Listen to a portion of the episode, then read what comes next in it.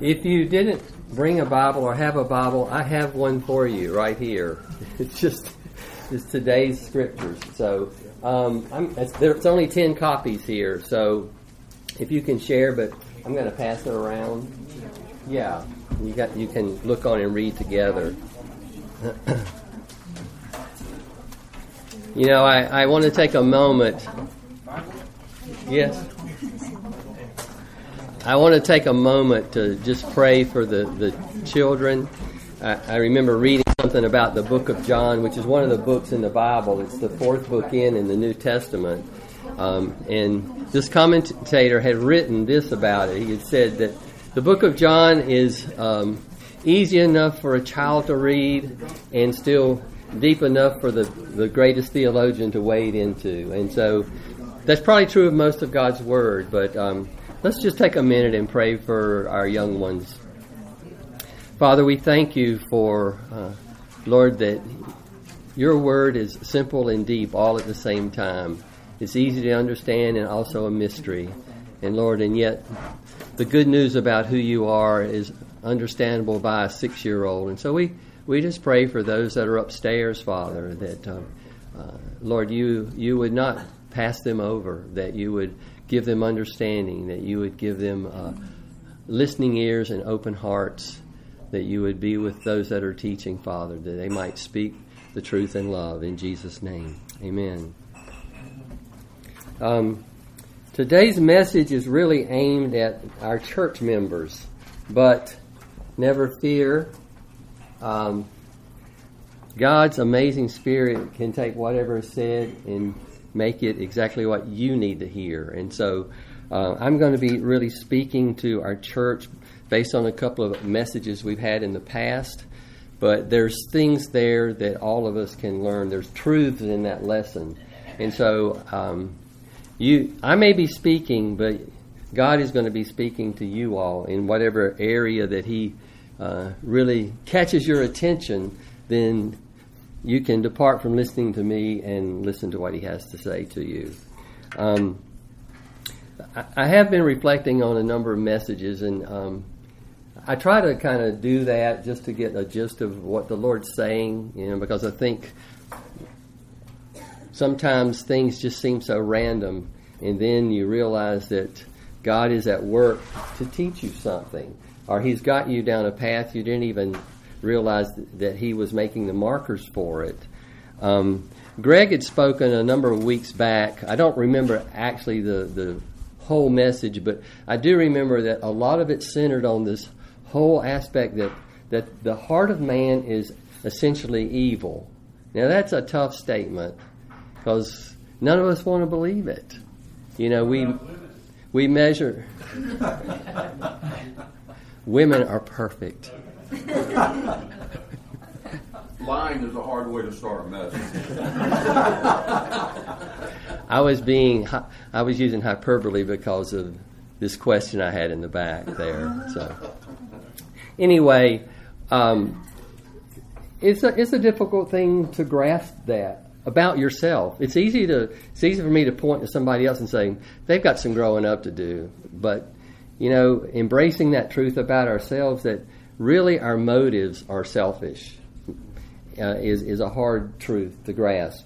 So I, I've been contemplating that, you know, and I think the longer you walk with God, the more convinced you are the truth of that outside of being in Christ and, and, and what His redeeming work does for you. The other message was actually one that I gave. It was it was at Yaping and Howe's baptism Sunday out at the lake. I, I, I, spoke out of this scripture because it had to do with baptism in a sense. Romans 6, uh, and it talks about being buried with Christ and then being rising again with Christ. You know, it's kind of, and I focus mainly on the, the death part of it as, as, as dying into self and, and, and coming alive to God. And, you know, I, I didn't think that much about it, you know, kind of put the message in the drawer, you know, when I got back home. Uh, and a couple weeks later, Tim gets up at, at Bill's house, and his scripture reference is the exact same reference Romans 1, Romans 6, 1 through 14. I'm like, wait a minute. I must have not done a very good job on that.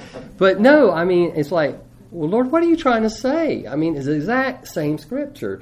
But Tim's message was all about the other side of being raised to newness in life. It was about this grace of God, this unmerited favor that we have in God. And so, as I've just thought about that, I thought, well, what are you trying to tell us as a church?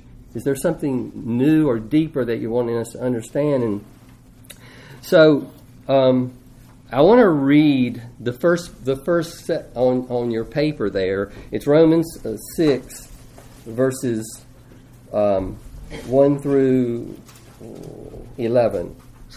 Actually, I'm going to start in Romans five in verse twenty.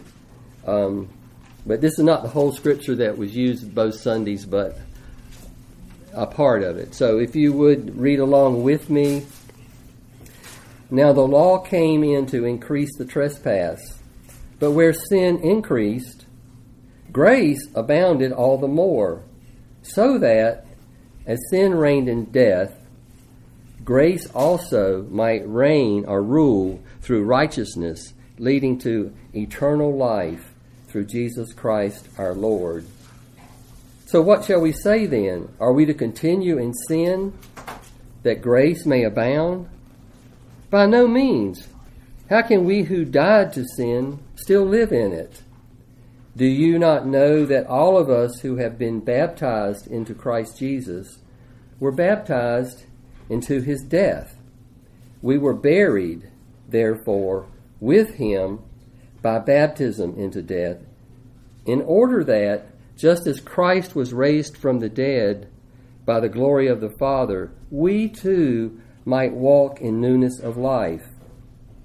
For if we have been united with him in a death like his, we shall certainly be united with him in a resurrection like his.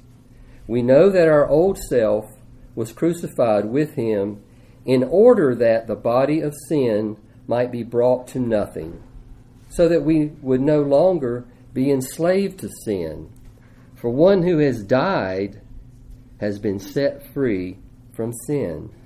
Now, if we have died with Christ, we believe that we will also live with him.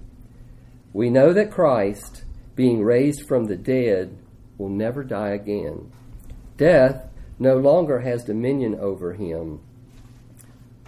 For the death he died, he died to sin once for all. For the life he lives, he lives to God.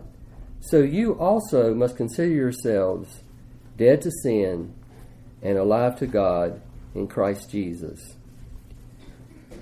You know, after um, kind of thinking through all these things and seeing this particular scripture surface twice, now three times, um, I, I really want to, and all I can do this morning is kind of just throw this topic out there. Hopefully, uh, the Lord will direct us, all of us who speak, to maybe continue to work on this. But this whole concept of union with Christ, uh, it's kind of uh, it's a mystery in one sense because you can't see Him, and we're not really dead, and we really are, we really don't know that we've got eternal life because unless He comes back during our time, we're going to die. And so it's this concept of union with Christ that, that we, we believe by faith. And faith, uh, faith is the evidence of things hoped for. So it's something that we hope for, but somehow there's got to be this evidence that we have. It's not a hope like I wonder, but it's like I know. I know it. I'm just waiting for it to, to see it in all its fullness. And so you know, I've got to, I got to thinking about this because for us to kind of go deeper in Christ, I think more and more He is wanting us to grasp the significance of what it means to be in union with Christ. There are great provisions that are provided in His death when we're united in that, and also in His resurrection when we're united in that. Um, you know, one of the other things Tim said was, he said, I feel like the Lord is challenging me to think bigger. I don't know if you all remember that, the ones that were here. Um, So I got to thinking about that. Well, in America, for an American brain, to think bigger means you do more of what you're doing. You get more people involved. You, you raise more money. It's just you, you know. And I've thought about that.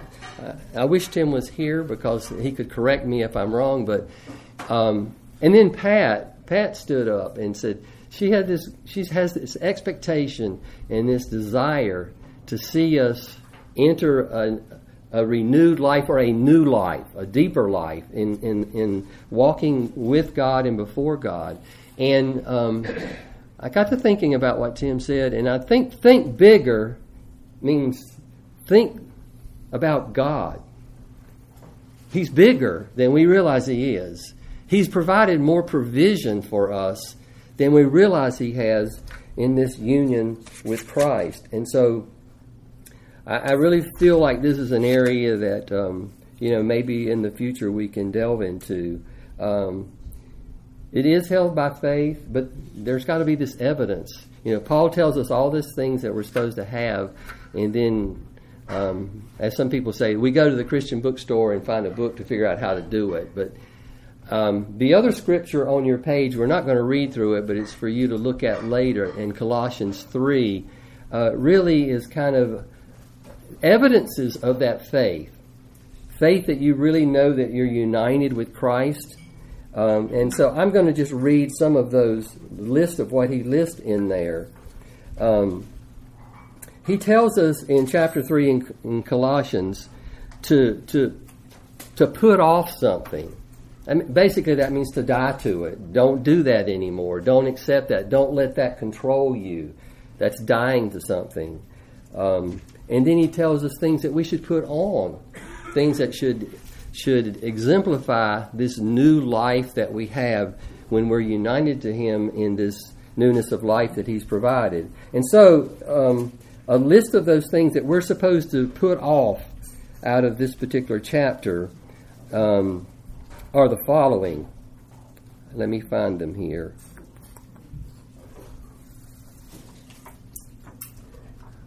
immorality, impurity, passion, evil desire, greed. Um, yeah, they sound like things that other people do, not me. But that's the way we think. But in the depths of our heart, we know those things are true about us at some point. He continues that list and adds these five words anger, wrath, malice, slander, abusive speech, which is a progression of all of these are a progression of where anger goes if you don't stop it. So um, the thing to do is to stop anger as soon as you recognize it, to be dead to that. Those are the things we're supposed to die to and not let them have uh, an effect on us or rule us. Um, and when we're united to Christ, we have this grace to resist that. There's a want to, but then there's this added grace to resist those things. Um, he makes a way for temptations, for us to escape temptations. And then he asks us to put these particular things on. These are the evidences of faith that we live in this in this newness of life. Um, compassion, kindness, humility, gentleness, patience, and forgiveness. All these things he wraps up in this one word called love. And he says, when you see love um, working, it is the perfect bond of unity. Unity is the evidence of God's love at work in and through his body. So, what's interesting is, as an American, we read these words and we're thinking about that for ourselves. But then, when you put on love, it moves from an individual to a whole body of people, to a group of people, to his church, which is the expression of who he is. Christ is the head, the church is the, the earthly example that people can see that love is operating in a group of people. Um, I, it's interesting because um, when you look at it that way, then it makes us stop and think about the people we're related to. You look at them in a different way. That person over there is one with Christ. Together, you're one with Christ. They are your brother and sister in Christ. Um, so he says in John 17, in Jesus' prayer to the Father, that they may all be one as you, Father, are in me and I in you, that they also may be in us. That's a union. So that the reason we're in, in him is so that the world may believe that God sent Jesus Christ. And so why would why would a watching world that sees a group of people that love one another and then they proclaim this news about Jesus Christ, why would they believe? They would believe because of, of the love that they see.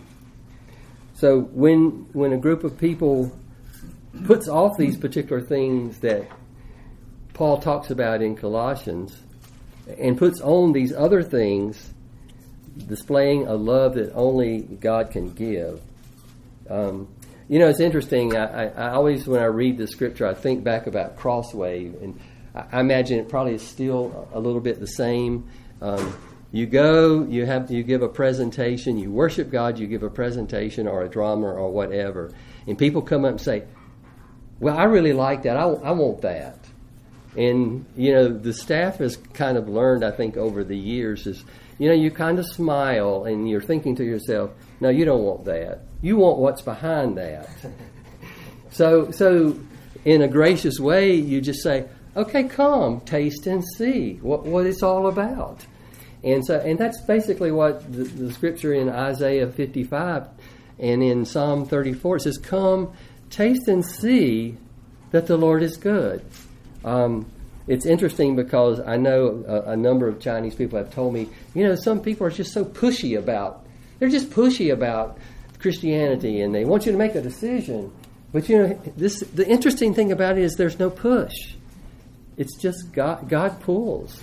God, God pulls, he, he woos people to himself. So all we have to do is, um, through his grace, talk like we ought to talk and behave like we ought to behave. Have food. People come, they, they sense something different about that, and they say, Wow, I kind of like what I'm sensing or feeling or hearing. And it's God who draws them here in the first place. It's God who gives them faith to believe. It's God who gives them understanding about what it's all about. And it's God who changes the heart. It's all God. Our part is all grace. Their part is all God's grace. And so, you know, at that point, you can tell somebody, about this whole union with Christ. It's, you know, it's what it means to be a person that's united with Christ. The wonders of the grace of life in Christ, like Tim talked about a few weeks back. We talk about the massive love that's available, not just from us, but from God Himself. That is an unending, bottomless, unconditional love and acceptance of a person. And we can also talk about the security of a salvation in Christ, who's never going to die again. And so this morning, I just wanted to kind of throw this out there about beginning to meditate on what it means to really be united to this person that has done something in the past that now we believe has been raised from the dead and sits at the right hand of God. What it really means and the provisions He's given us in both His death and His resurrection. And so hopefully be able to talk about this some more. But we have some amazing speakers that are coming up to share with us a little bit about maybe this same subject. I don't even know what they're going to talk about, but we have uh, two families that are, are on mission later this week one to Korea and one to China. And so um, we want to give them an opportunity to, to share their hearts with us. And so I'm going to ask Yaping to come up first. They're, they're coming down after after she speaks. Yeah, she, she wanted George to, that better. Okay. Okay. Okay. Now, Yaping, Uh-huh. you know you're leaving on the thirtieth, right? So you can't talk any longer than that.